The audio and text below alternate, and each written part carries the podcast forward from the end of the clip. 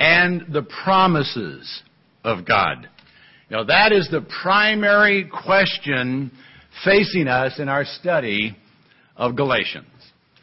The Galatians had come to Christ on the basis of a promise. Paul told them that God promised to forgive their sins and would become their friend eternally if they would express faith in His Son. If they would acknowledge that they had sinned and were unable to pay for that sin, but that Jesus could pay for their sin, and in fact had done so on the cross.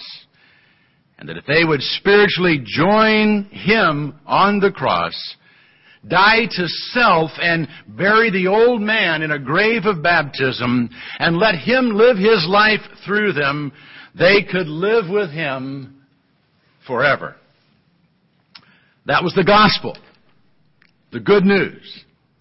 And it was based on what Christ had done, not on what they had done. That's not to say that they had nothing to do. Obviously, they had to accept the offer and allow Christ to come into their life. And doing so would change them dramatically. It would alter their behavior in many ways. But they did not earn God's friendship by agreeing to accept His offer. By accepting the offer, they merely demonstrated they had faith that they trusted in the one making the offer, and that they wanted to receive the promises made available through it. So the Galatians had come to God through faith in His promises. Promises made available through His Son. But then the Judaizers came to town. They said, all fine and good, but don't forget the law. It's true, God has made many promises, but He also made some laws. And they convinced the Galatians that they had to obey the law to receive the promises. Now that made sense to the Galatians, and they began searching out God's laws with a little help from their newfound friends, and they tried to obey them. The men were making appointments for their circumcisions. The Ten Commandments were tacked on the wall. And they began watching what they ate and with whom they fellowshiped. In short, they became Jewish. They entered into the same kind of relationship with God that the Jews had had for 1500 years. And they felt good about it. They felt special. They felt religious. Paul, on the other hand, was horrified by what they had done. In fact, he said they had been bewitched. By going back to the law, they had said in effect that God's grace wasn't sufficient. That what Christ did on the cross was not enough.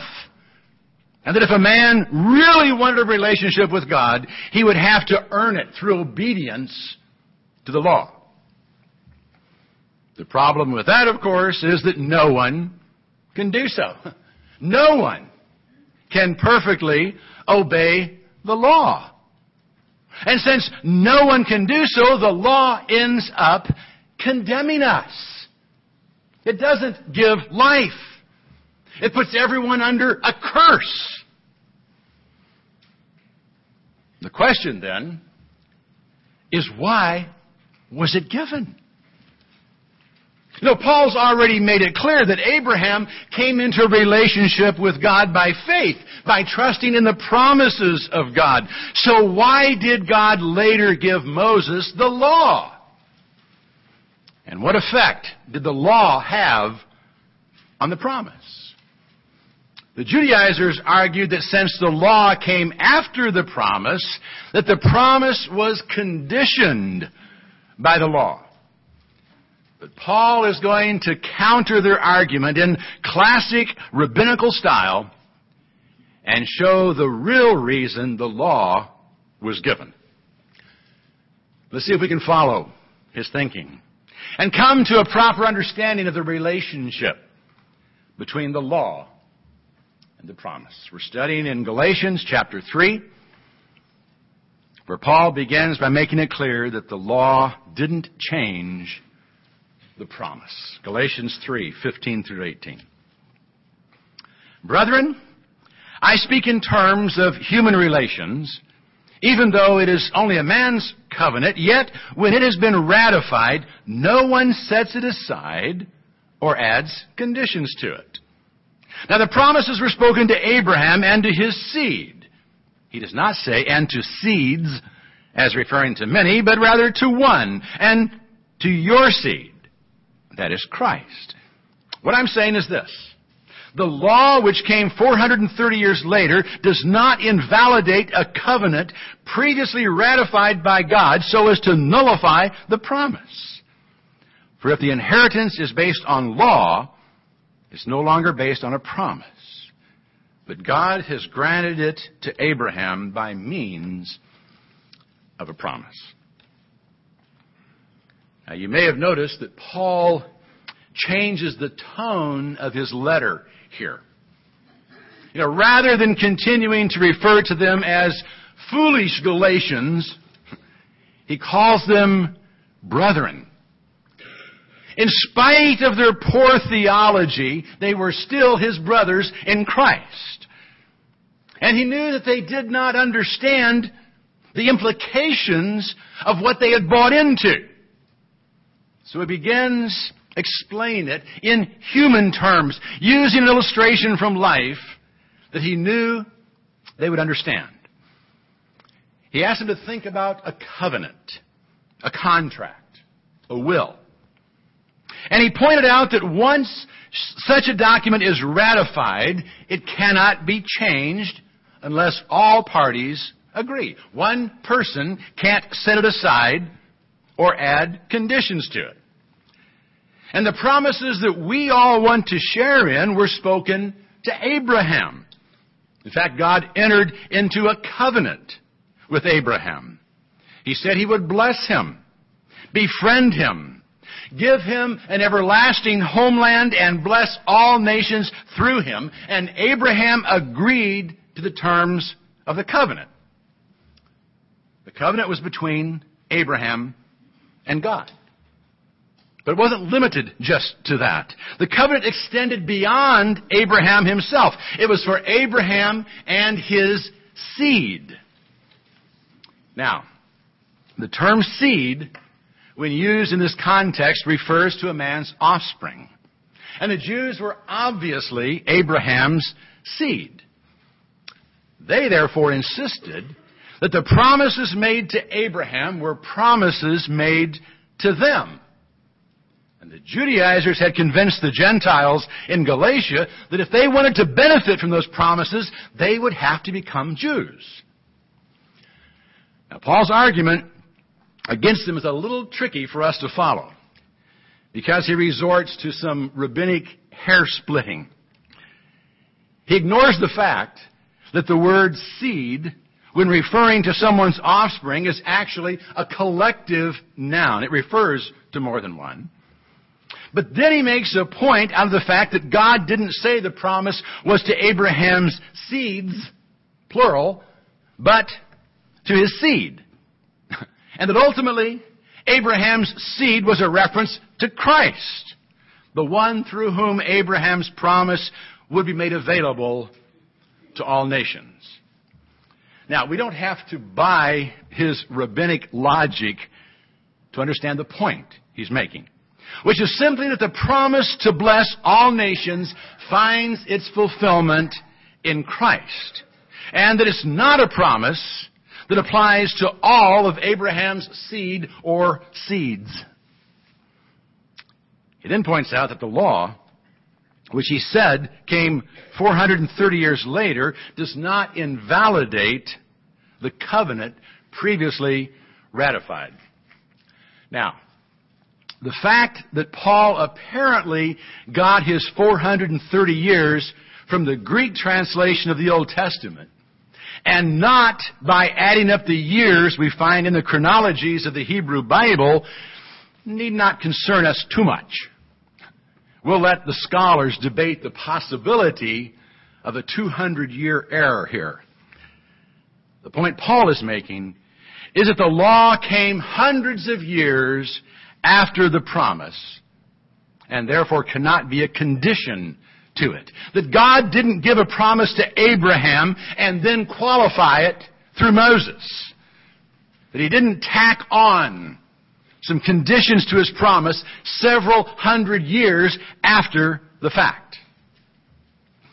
Besides, making the promise conditional upon obedience to the law would in effect take away the promise.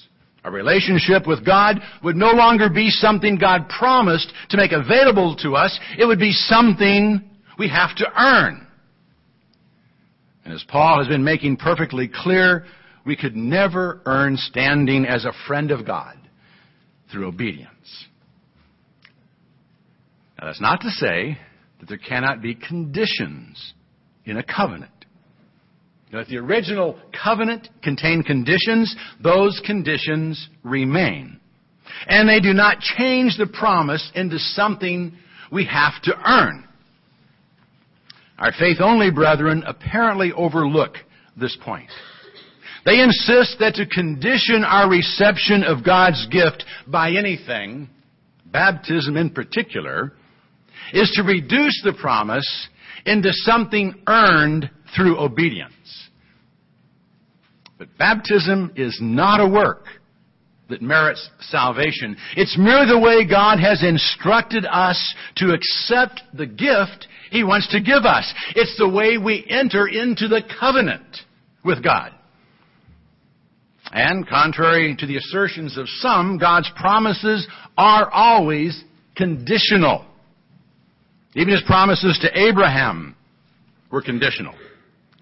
In the 12th chapter of Genesis, we find God's first words to Abraham, go forth and I will bless. If Abraham had not gone forth, he wouldn't have been blessed. In the 17th chapter, God says, walk before me and be blameless, and I will establish my covenant between me and you. Now, God isn't insisting that Abraham be sinless in order to enter into a covenant with him. That would be impossible. But what God is insisting is that Abraham meet the conditions of the covenant and that he be faithful to it. And one of those conditions was circumcision. If Abraham wanted to accept the offer of friendship with God, he had to acknowledge it through circumcision a physical act that would set him apart from those not in a covenant relationship with God. Now the Jews would eventually forget the real significance of circumcision, and Paul will argue that what God really wanted wasn't a physical circumcision, but a circumcised heart. But that did not invalidate the need for physical circumcision as a sign of the Abrahamic covenant, the old covenant. And those who today insist that physical baptism is not important, that God's only concern is spiritual immersion into Him, are making an assertion that is not supported by Scripture. If God made baptism a condition of the new covenant, we have no right to change the terms of the covenant. We can no more take conditions away from the covenant than the Judaizers could add conditions to it. The law was not given as a condition for the promise. The law was fulfilled by the promise. Verses 19 and 20. Why the law then? It was added because of transgressions, having been ordained through angels by the agency of a mediator until the seed should come to whom the promise had been made. Now a mediator is not for one party only, whereas God is only one. Now admittedly, this is kind of tough, okay, to sort through here. And while Paul says that the law was given because of transgressions, we really can't be absolutely certain what he meant by that. There's a lot of debate about that. But I believe he is simply saying that Abraham's descendants were not abiding by the conditions of the covenant, that they were transgressing it. They weren't expressing the same kind of faith and trust in God that Abraham had expressed. They weren't acting like friends of God. You know, they may have assumed they were friends of God because of the relationship to Abraham, but in reality they had ceased being God's friend. They weren't listening to Him. They weren't trusting Him. And their behavior made it obvious that they were not in a relationship with Him. In fact, they had been cut off from access to God, but didn't know it. So God commissioned angels to work through a mediator, Moses, to make them aware of the fact that they were not in fellowship with the Holy God. And the law made them keenly aware of their inadequacies. It pointed out just how far they had transgressed against the will of God. In fact, it was the law itself that made them technically into transgressors. Because you can't actually transgress the law until the law has been given. Now you can still fall short by not meeting an expected standard, but you cannot be a transgressor until the standard is written down in black and white or engraved on stone. And Abraham's descendants had strayed so far from the standard of faith and trust that he had established that it was necessary to write it down. Only then would they realize just how far they had drifted out of fellowship with God. The law, therefore, was given to make us realize where we stood in relation to God. To make us realize just how far we had transgressed against Him. Was not given as the basis whereby we could gain a relationship with God. All it did was make us painfully aware how out of fellowship with Him we are. After all, a relationship with God can never be earned. It can only be granted. And God promised such a relationship to Abraham and his seed. And it was through his promised seed that God fulfilled that promise. He fulfilled his promise to make his blessings available to all peoples through his son. And since that fulfillment came through his son, there was no need for a mediator between God and his son. No need for a Moses to stand between God and man and bring them back into relationship is a covenant made by God Himself. God fulfilled His promise through His Son, through Himself. And there was no need for a mediated law anymore. A law that would make us realize just how alienated we were from God. But once the promise was fulfilled, and we entered into the relationship with God on the basis of faith and what He did for us through His Son, the law was no longer needed. It had served its purpose. Because the law leads us to the promise. Again, this is tough stuff, okay? I hope you're staying with me here. Because it is important. Verses 21 and 22. Is the law then contrary to the promises of God? May it never be. For if a law had been given which was able to impart life, then righteousness would indeed have been based on law. But the scripture has shut up all men under sin, that the promise by faith in Jesus Christ might be given to those who believe. Is the law contrary to the promises of God? Absolutely not. The law is not an alternative way to God. If the law had been able to impart life, If man could gain eternal life through obedience to the law, then righteousness would have been based on the law, and all would have to come to God through the law. But The law made it obvious that no one could come to God through law. No one could obey every law of God. And the more one would try, the more frustrated he would become, the more obvious his imperfections would be. But that is not a failure of the law. That's what the law is supposed to do. The law, as revealed in Scripture, is intended to shut all men under sin, to condemn them and make them see how out of fellowship they are with a holy God. And that is what the law did. The law showed us that it was impossible to earn a standing of righteousness before God. And it made us willing to accept the promise. The promise that by trusting in what Christ did for us on the cross, God would consider us to be acceptable. The law led us to the promise.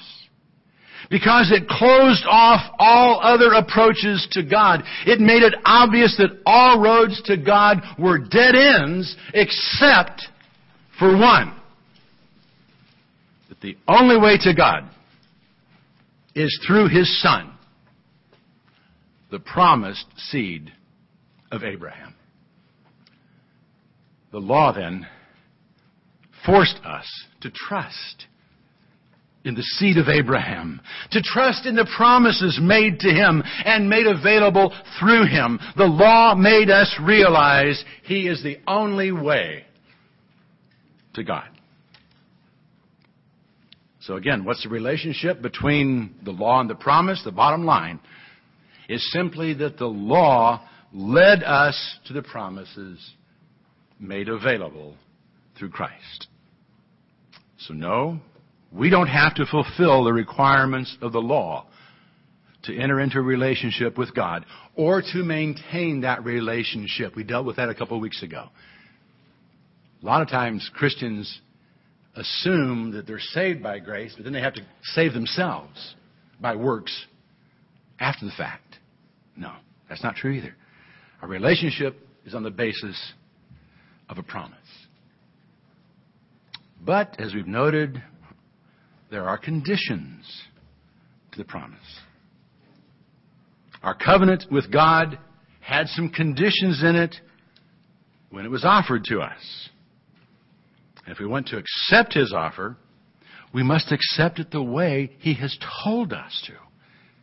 If we want to accept his offer, he expects us to demonstrate our relationship with him through expressions of our faith and through the holy lifestyle he makes possible through his Spirit.